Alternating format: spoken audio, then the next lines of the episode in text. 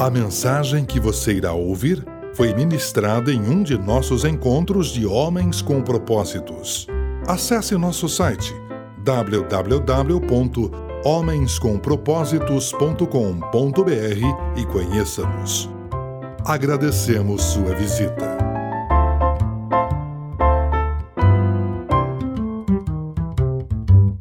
Nosso tema esse ano, e eu aproveito para já pedir desculpas para quem vai acompanhar em pé aí atrás. Se tiver lugar, tem lugar do seu lado, levanta uma mão, só para o pessoal que está em pé, se quiser sentar, dois minutinhos para quem está em pé sentar, e aí a gente continua com quem está em pé, ainda em pé, se for o caso. Tem 350 cadeiras. Então a gente espera que todo mundo se acomode. Aqui na frente tem algumas, tem até duas assim do lado, se alguém quiser sentar junto aí, tem aqui na frente, tá bom? Muito bem, valeu pessoal. Uh, nosso tema esse semestre, Família em Foco e nós vamos conversar sobre temas familiares a partir de histórias familiares da Bíblia Sagrada. Não vamos ficar conversando sobre família no sentido de fazer um estudo sobre o tema família, mas entender a partir das famílias os desafios que nós em família temos hoje. E eu tenho certeza que vai ser uma experiência muito rica para todos nós. A nossa, a nossa conversa vai ser sobre cinco certezas absolutas sobre família. E o texto que nós vamos ler está em Gênesis, capítulo, versos 26 a 28, que dizem assim: Então disse Deus: Façamos o homem à nossa imagem, conforme a nossa semelhança. Domine ele sobre os peixes do mar, sobre as aves do céu, sobre os animais grandes de toda a terra e sobre todos os pequenos animais que se movem rente ao chão. Criou Deus o homem à sua imagem, a imagem de Deus o criou, homem e mulher os criou. Deus os abençoou e lhes disse: Sejam férteis e multipliquem-se, encham e subjuguem a terra, dominem sobre os peixes do mar, sobre as aves do céu e sobre todos os animais que se movem pela terra. Até aqui.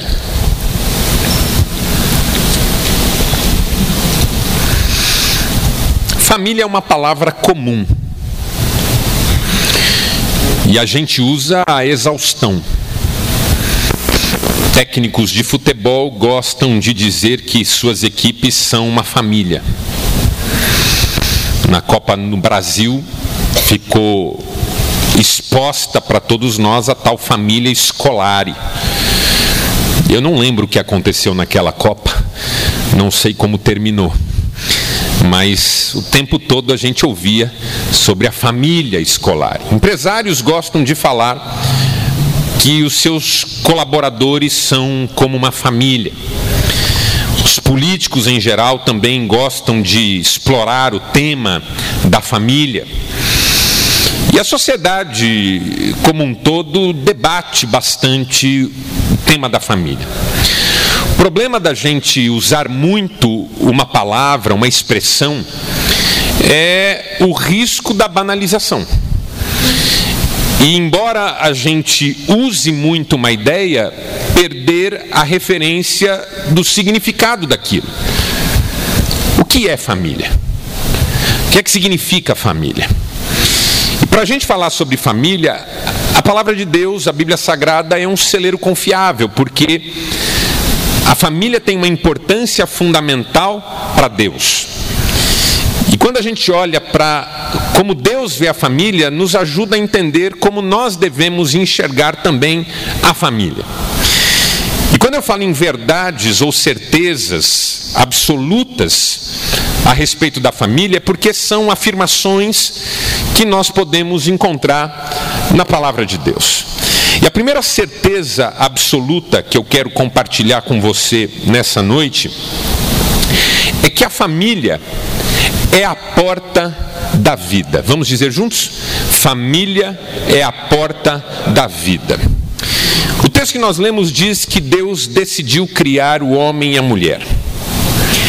Quando você lê o livro de Gênesis, e eu acredito que a maioria aqui já leu o livro de Gênesis, pelo menos uma parte dele.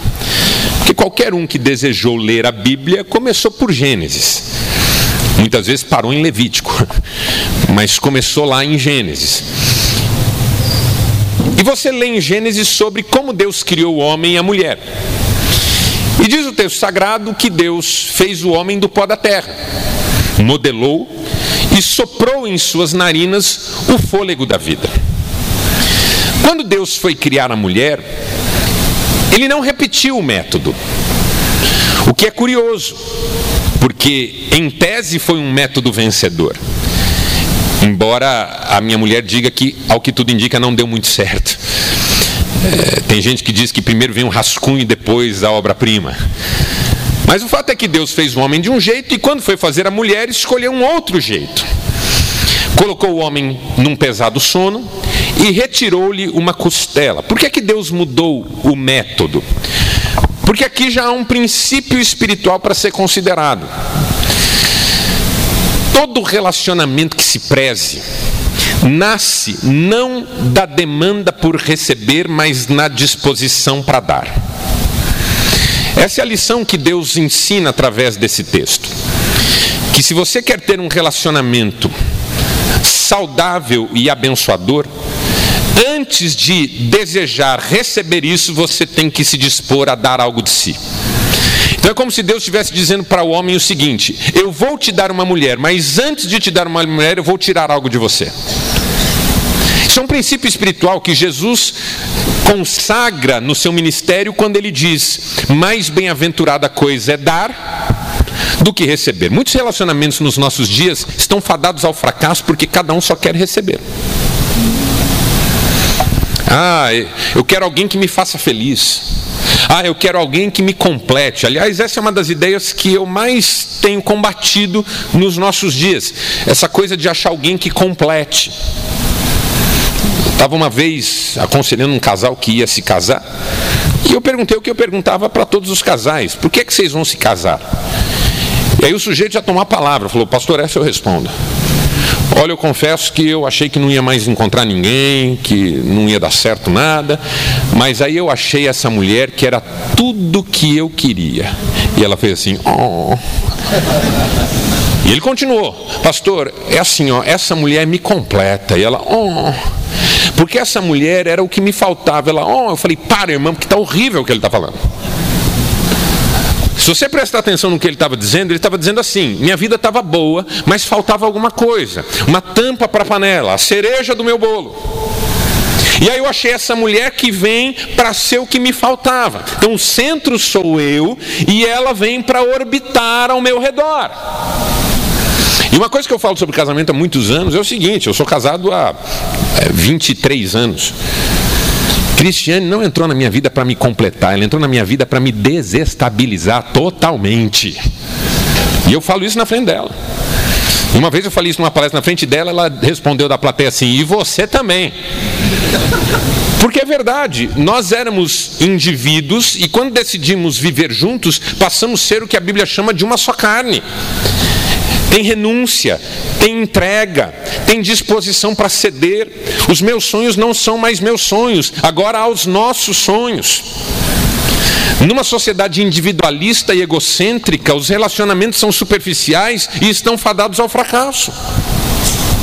O princípio espiritual continua o mesmo. Se você quer ter relacionamentos saudáveis com quem quer que seja, antes de demandar, você precisa oferecer.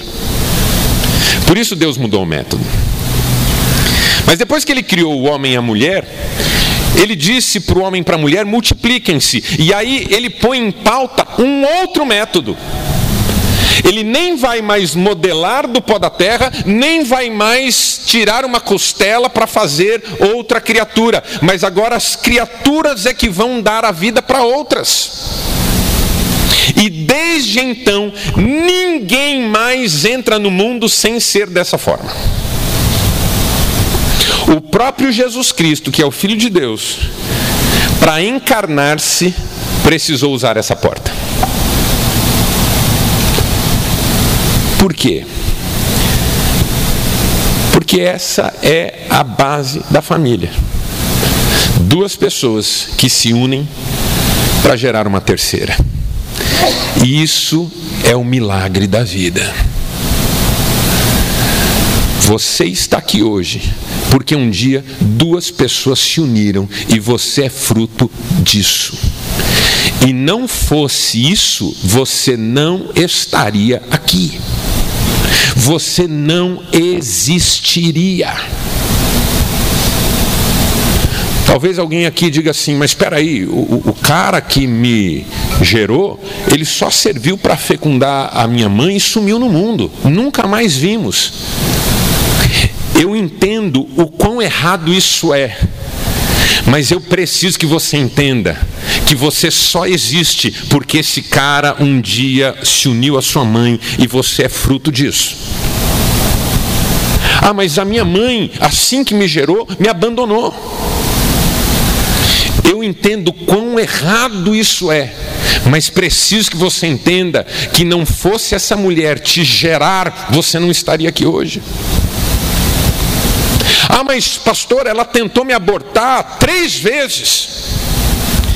É, tentou, mas não conseguiu. Porque esse negócio de tentar e não conseguir é sintomático. É assim, com todo respeito, é igual suicídio. Quando alguém fala para mim assim, ah, fulano tentou se matar três vezes, ah, não tentou direito. Se não tinha conseguido, eu sei um jeito que é infalível. Até posso ensinar alguns no final aqui, se quiser. Eu não estou também dizendo que a pessoa não, não está sofrendo. É que quando a pessoa está num conflito interior, às vezes a tentativa é para jogar para a sorte porque ela está entre o desejo de partir e o desejo de ficar. Só que ela não quer ficar do jeito que está. Então por isso que ela vive esse drama. Mas as tentativas não são definitivas, por quê? Porque ela está em conflito. Se a gente pegar essa ideia e transportar para o exemplo que eu estava dando, isso acontece com mulheres que tentam abortar e não conseguem. No fundo, elas estão em conflito, elas não querem prejudicar essa criança. Só que elas também estão inseguras em relação ao nascimento dela. Só que se você está aqui, venceu o desejo que você chegasse. Ainda que tenha havido um desejo de que você não viesse por questões de insegurança, de incapacidade, de sofrimento pessoais. O que eu estou tentando dizer para você é que você é fruto de duas pessoas que, bem ou mal, Deus usou para você existir, porque se não fossem elas, você não existiria. Eu, como todo adolescente, vivia a crise de não aceitar a minha família. Não gostava do jeito que meu pai era, tinha dificuldade com o jeito da minha mãe. E eu gostava de fantasiar como seria a minha vida se eu tivesse nascido em outra casa. Se eu fosse filho dos pais daquele amigo que tinha pais tão legais. E várias vezes eu me peguei fantasiando como seria a minha vida se eu tivesse nascido em outro lugar. E, e às vezes o que eu acho que a gente pensa é assim, ó. A gente pensa que lá no céu Deus tem uma prateleira cheia de potinho e cada potinho tem uma alma. Aí Deus vai até a prateleira, pega um potinho, dá uma olhada e fala assim: essa aqui eu vou ferrar, vou jogar nessa família zoada aqui, ó. Ele pega outro potinho e fala: não, esse aqui eu vou dar uma privilegiada, vai nessa família estruturada. Não é assim que funciona. O salmista diz assim: de um jeito maravilhoso eu fui formado no ventre da minha mãe. Eu só existo nessas condições. Se não fosse assim, eu não existiria. Primeira coisa que você precisa saber sobre família é que família é um desafio de gratidão. Mas meu pai sumiu, agradeça. Mas minha mãe, agradeça, não pelo que aconteceu de errado, mas pelo fato de você ter sobrevivido a isso. E honre. Porque quando a Bíblia Sagrada diz honre teu pai e tua mãe, ela não está dizendo se eles tiverem sido bons. Ela não está dizendo se eles tiverem feito tudo certinho. Ela está dizendo honre, porque o privilégio e o benefício da honra não é de quem é honrado, mas de quem honra. Por isso que a promessa ligada ao mandamento é: honra teu pai e tua mãe para que te prolonguem os seus dias. E uma coisa que a gente entende sobre família olhando para a Bíblia é o seguinte: ainda que você tenha sido gerado por duas pessoas que desapareceram no processo e tenha sido criado por outras. Tem gente que diz assim: pai é quem cria, é verdade. Mãe é quem cria, é verdade. Mas uma coisa que se aprende sobre família na Bíblia é que família não é substitutiva, ela é cumulativa. Então eu tenho o pai que me gerou e eu tenho o pai que me adotou, eu tenho dois. Não é que um vem para entrar no lugar do outro, o outro vem para se acrescer ao primeiro, e Deus julgou que eu tinha condições de amar duas pessoas e honrar duas pessoas. Esse é o núcleo familiar. Quando você entende isso, você estabelece o princípio, e o princípio é o princípio da indescartabilidade. Não se joga ninguém fora no processo. Quando eu entendo isso, gratidão, honra e autoridade. Porque agora que eu acertei daqui para cima, pai, mãe, entendi o princípio da gratidão, porque eu só existo porque essas pessoas existem. Entendi o princípio da honra, porque não é uma questão de ter tudo acontecido certo, mas de ter acontecido sob a supervisão de Deus. E o princípio da autoridade, porque isso agora me capacita a ser quem eu tenho que ser, tudo começa a mudar. É outra relação com a vida, é outra relação com a esposa, é outra relação com os filhos. Eu posso dizer para o meu filho: filho, seja educado com sua mãe, por quê? Porque ele olha para mim e me vê educado com a minha. Eu já vi, eu já vi menino dizer para o pai, na minha frente, gritando com a mãe que estava. O pai repreendeu, ele falou: Mas você grita com a vovó. Questão de autoridade. Aceitar a família é fundamental. Você não teve o melhor pai do mundo? Bem-vindo ao clube. Você não teve a melhor mãe do mundo? Bem-vindo ao clube. Aceite a sua família como ela é, e a partir daí você vai ver coisas lindas acontecendo, você vai começar a reconhecer beleza antes, onde antes você só via problema. O mesmo vale para o casamento. Casamento começa a ficar feliz quando a gente aceita o outro como ele é e não fica mais idealizando. Uma vez atendendo uma moça, eu disse isso para ela. Ela falou, falou, falou, falou, falou do marido. Ele está até aqui, eu vi ele aí. E depois que ela falou, eh, eu só disse isso. Eu falei assim: Ok, irmã, eu entendi tudo. Eu vou te dizer uma coisa só: esse é ele. E aí, vai encarar? Ela regalou um leão, ficou olhando e falou: Está dizendo que ele não vai mudar? Não é isso que eu estou dizendo. Eu estou fazendo uma pergunta: e se não mudar? Anos depois, encontrei os dois. Ela me deu um abraço, falou no meu ouvido: aquela palavra mudou tudo. O dia que eu aceitei ele do jeito que ele é, eu comecei a reconhecer coisas que eu não reconhecia. O mesmo vale para os homens.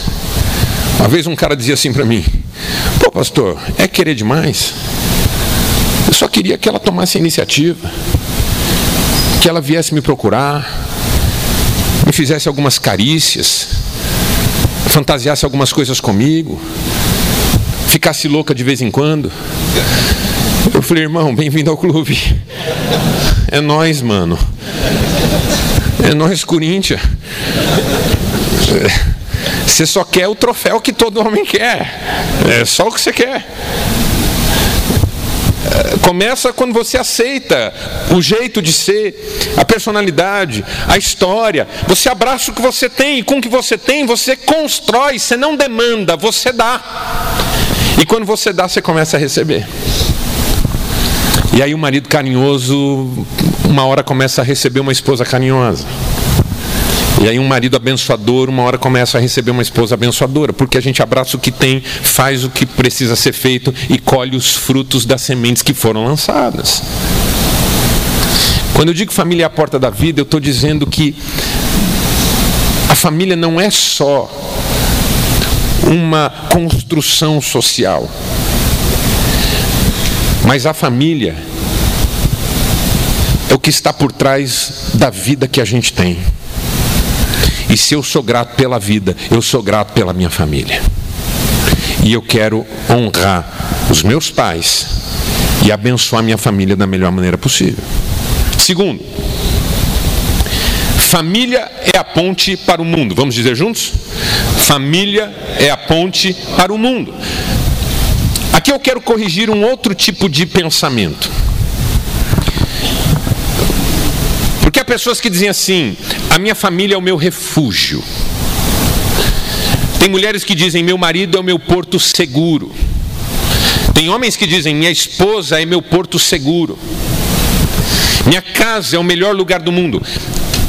Eu creio que há momentos em que a gente de fato sente assim. Mas eu preciso dizer para você que família, mais do que refúgio contra o mundo, é escola preparatória para o mundo. E verdade seja dita, às vezes os desafios que nós mais temos dificuldade para enfrentar estão dentro da nossa casa e não fora. As pessoas que a gente mais tem que perdoar, muitas vezes são da nossa família e não de fora. Eu me lembro de fazer uma palestra uma vez para mulheres, devia ter umas 300 mulheres no auditório. E eu entrei no tema do perdão e estava explicando aquele momento em que Pedro pergunta para Jesus: Mestre, até quantas vezes devo perdoar o meu irmão? Até sete.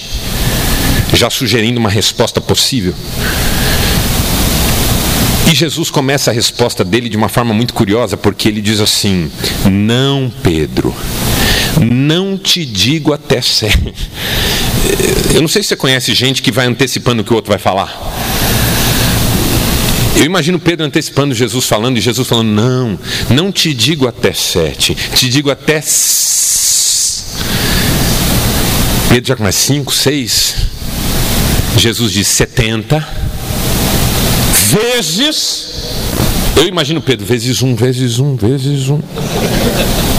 Sete que dá um número absurdo de 490 vezes você precisar perdoar alguém. Aí brincando eu disse assim: nem o diabo precisa de tantas. Uma senhora fez assim no meio da plateia: meu marido já passou. Falei: fica quieta, irmã. Cada um com seus problemas. Se você pensar bem, às vezes as pessoas que mais feriram a gente são as da casa da gente um pai, uma mãe, um irmão, um cônjuge, um filho.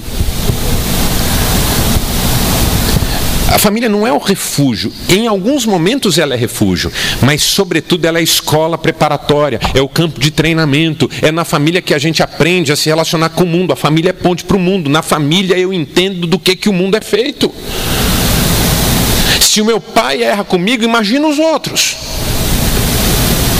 Se com a minha esposa às vezes eu não consigo entrar em acordo, imagina com um sócio. Se o meu filho me desrespeita, imagina o motorista do outro carro. Então na família eu vou entendendo que o mundo é feito de outras coisas. Então eu tenho a minha família com gratidão também, porque a minha família foi uma escola para mim. Irmão, irmão, é, quem tem irmão sabe. É uma bênção.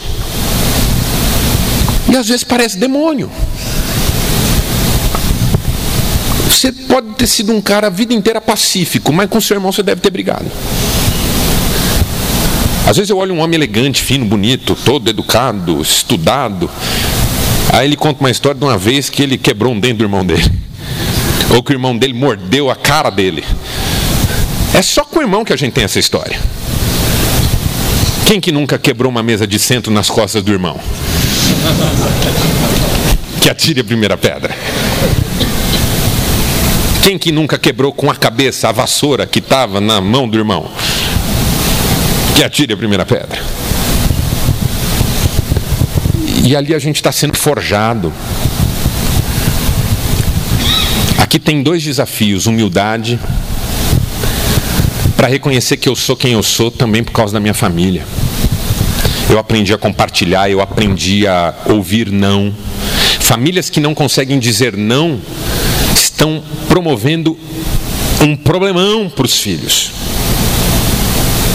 Os filhos podem se tornar, em casos mais extremos, psicopatas porque não conhecem limites, não reconhecem limites, não reconhecem o outro em seus direitos e dignidade, passam por cima de todo mundo, por quê? Porque nunca tiveram limites. Nunca tiveram disciplina. Disciplina é amor, a Bíblia diz isso. Eu repreendo e disciplino a quem eu amo. Ah, mas eu trabalho tanto, se eu for dizer não para meu filho, eu só vou ter experiência ruim com ele. Não, é experiência boa, porque você está forjando seu filho para o futuro. A vida dirá não para ele. Eu já devo ter contado uma vez que eu fui fazer uma viagem num, num voo, e do meu lado sentou um pai com um menino que devia ter no máximo quatro anos. E um menininho bonito, bem bonito assim, todo arrumadinho, até meio simpático, entrou falante. E eu olhei aquele menino e falei, nossa, que menino bonito. Mal sabia que tinha demônio. Porque foi chegar a hora de pousar, a voz veio da cabine dizendo: posição vertical para a poltrona, fecha e trava a mesinha. E o pai pegou a mesinha do menino e fechou. O menino abriu. O pai fechou. O menino abriu. O pai fechou e falou: Não abre. O menino fez assim, hum, e abriu. Aí o pai fechou de novo. No que o pai estava fechando, o menino deu um soco no braço do pai. Aí o pai fechou e deu um beliscão no menino. O menino começou a chorar e arranhou o pai. Aí o pai deu outro beliscão no menino, o menino gritava e abria a mesinha. Aí o pai olhou para mim, eu olhei para cima assim, ó. Falei, eu não vou entrar nesse troço nunca. Nunca que eu vou me meter nisso. Já estava uma luta corporal. O pai desistiu. Largou a mesinha aberta. A aeromoça veio, passou, fechou. O menino ficou olhando para ela assim, com aquele olhar de possuído. A hora que ela saiu, ele abriu de novo. E pousou o avião com aquilo aberto. Aconteceu alguma coisa? Não aconteceu nada. Podia ter acontecido? Podia. Mas eu fiquei assustado. Porque aquele menino está dizendo que ele não aceita que a vida seja diferente do que ele quer. E aí eu fico pensando, como vai ser esse menino daqui a uns anos? Pode ser que as coisas se ajustem, pode ser que não. Mas é um desafio, porque é na família que a gente é forjado. família é ponte para o mundo. Terceiro, Família é a base da missão pessoal. Vamos dizer isso juntos? Família é a base da missão pessoal. Por quê? Porque a nossa missão no mundo começa em casa. Alguém já disse que nenhum sucesso profissional ou ministerial compensa o fracasso de um lar. Onde que eu tenho que ser o melhor? Dentro da minha casa. E infelizmente, no mundo que nós vivemos, o melhor a gente entrega fora e para casa a gente leva o que sobra. Com a moça que eu estou galanteando no trabalho, eu sou super gentil e delicado. Com a esposa, eu falo com dureza. Do cara que eu estou querendo vender uma fortuna em produto, eu aguento o desaforo. O meu filho eu grito, ainda que ele não tenha feito nada. Eu sempre me lembro de uma experiência que eu tive que mudou muito o meu jeito de entender a minha vida com a minha mulher porque eu pastoreava uma igreja grande no interior de São Paulo, muita demanda, muitos compromissos, muitos atendimentos. Eu, eu fazia 8 a 10 atendimentos por dia. Não tinha folga, nem final de semana, era uma roda viva, uma loucura. E um dia eu cheguei em casa depois de um dia difícil de atendimentos e, e Cristiane estava me esperando. E, e, eu entrei e ela falou: Amor, eu preciso falar com você. Eu falei: Amor, eu tô tão. Deixa eu chegar. Eu acho tão engraçado quando um homem fala, deixa eu chegar. Quem foi que chegou? É um fantasma? O que, que é? Eu falei, deixa eu chegar, descansar um pouco, eu estou até com dor de cabeça. Ela fez assim, tá bom, e virou. Ela virou e parou. No que ela parou, eu falei, ai. Ela voltou. Só vou te dizer uma coisa. Eu olhei para ela e falou assim: qualquer membro da tua igreja, qualquer membro da tua igreja, pode sair da tua igreja amanhã se quiser e nem te dar satisfação. O único membro da tua igreja que não pode sair da tua igreja sou eu. E da tua igreja, o único membro que não tem pastor sou eu. E virou. Eu falei, irmã do céu, senta aqui. Fala que eu te escuto. ela me deu um choque naquele dia, porque de fato eu estava entregando o melhor de mim, às vezes para gente que eu nem conhecia. E a minha casa desassistida. Você encontra força se um amigo disser, cara, vamos lá comigo, mas se o seu filho disser, pai, brinca comigo, você não encontra. A gente esqueceu que a família é a base. Quando eu digo a base, é o ponto de partida, porque base é aquilo que a gente constrói em cima.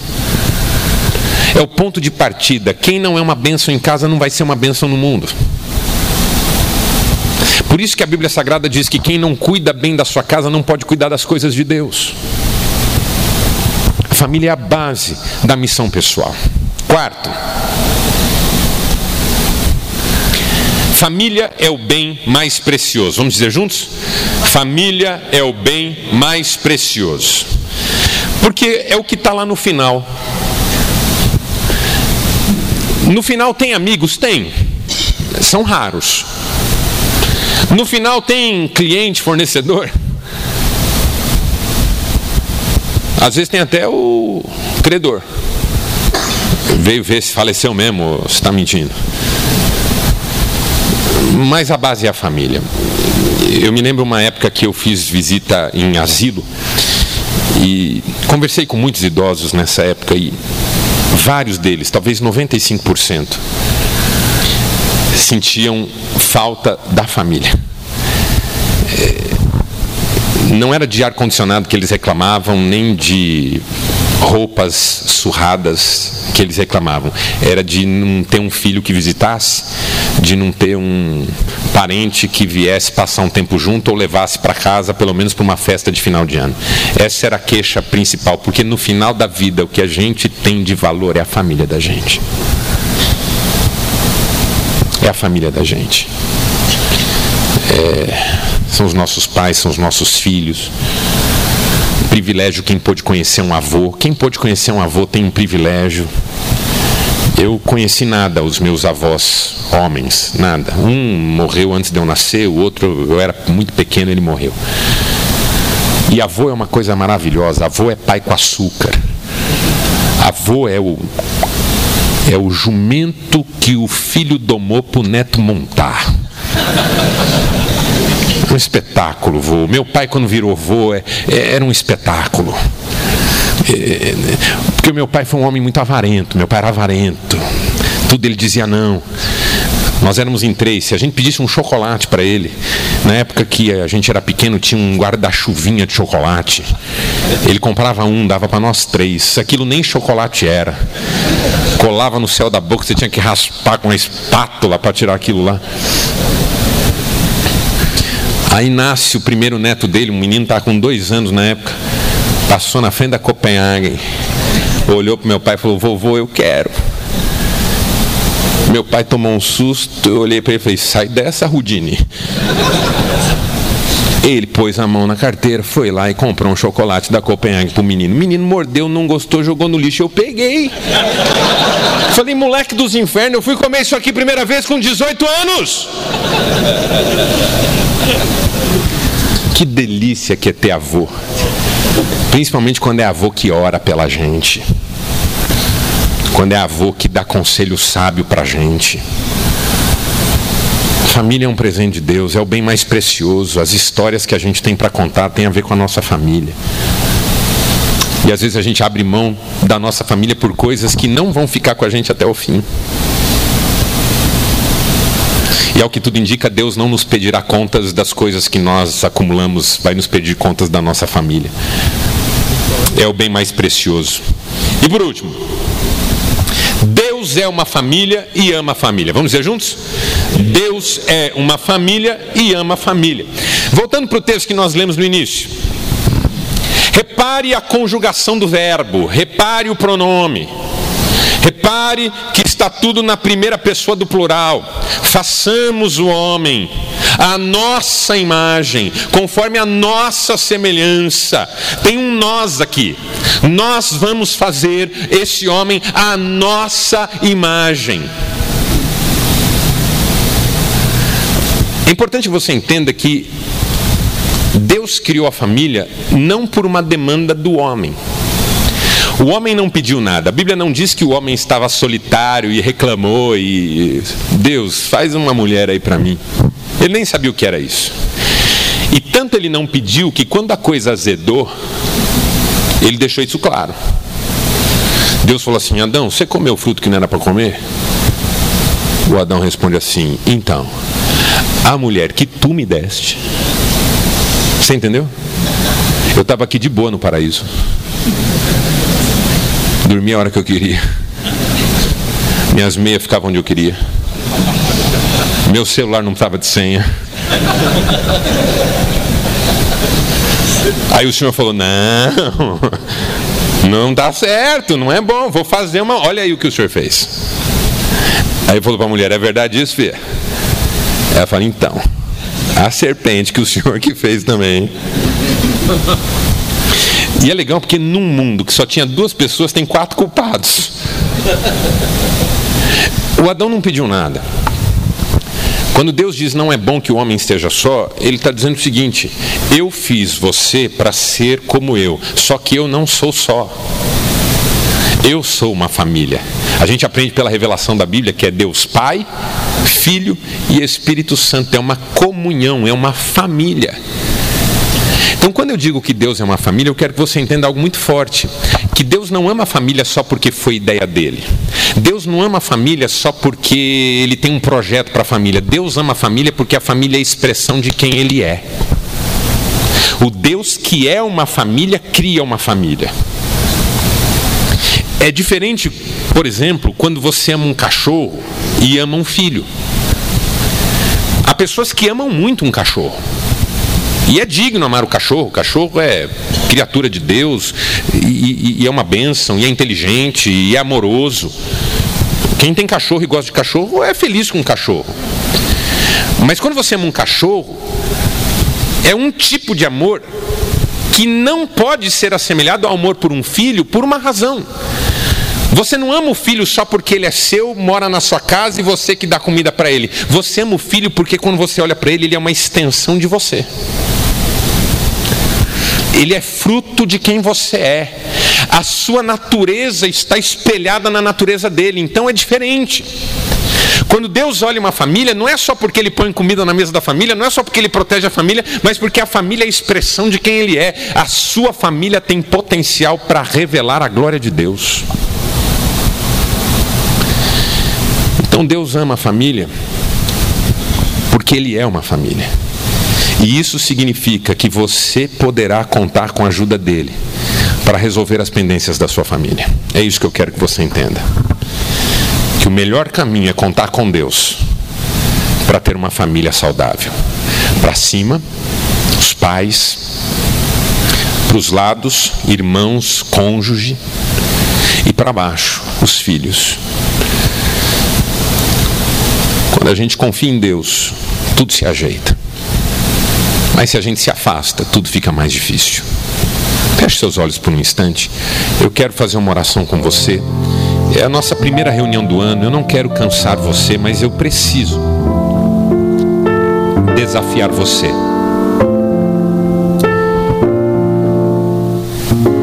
Desafiar você a pensar sobre a sua família. Como vai a sua família? Você honra seus pais, mesmo que seja em memória.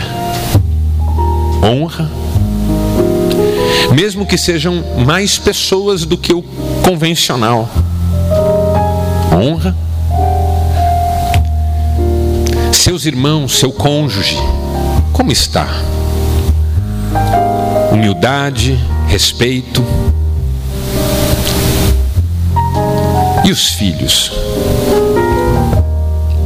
Como vai seu relacionamento com seus filhos? Você tem sido o pai que os seus filhos precisam e que Deus quer que você seja? Nós vamos falar muito sobre família. Os desafios, os inimigos, os obstáculos, as bênçãos. Mas com o que a gente aprendeu hoje, já dá para a gente tomar uma decisão de sermos homens melhores para nossa família onde tudo começou, os que me geraram, os que me criaram, os que compartilharam comigo as primeiras horas da vida, a infância e a família que eu decidi constituir, os filhos que Deus me usou para trazer ao mundo. Eu quero ser um homem melhor para essas pessoas. E eu quero a ajuda de Deus para ser esse homem melhor. Se for o seu desejo, eu quero orar com você. E eu peço que você fique em pé para receber essa oração. Eu quero ser um homem melhor para minha família, para minha mãe, meus irmãos, minha mulher. Eu quero ser um homem melhor. Pai, abençoa-nos, cada um de nós. Nós estamos aqui porque estar aqui é bom, porque nós temos amigos aqui, porque esse espaço é um espaço leve, descontraído, sem exigências, mas, sobretudo, porque aqui a tua palavra nos faz desafios. E nós queremos dizer sim ao desafio de hoje. Queremos ser homens melhores. Queremos abraçar a nossa família e sermos, na nossa casa, instrumento de bênção. Dá a cada homem sabedoria e direção. Abençoa cada família aqui representada. E que tenhamos um semestre abençoado. Em nome de Jesus. Amém. Valeu, gente. Deus abençoe. Bom descanso para todos. E até quarta-feira que vem, se Deus quiser. Traga um amigo que a gente traz mais cadeira. Valeu, tchau.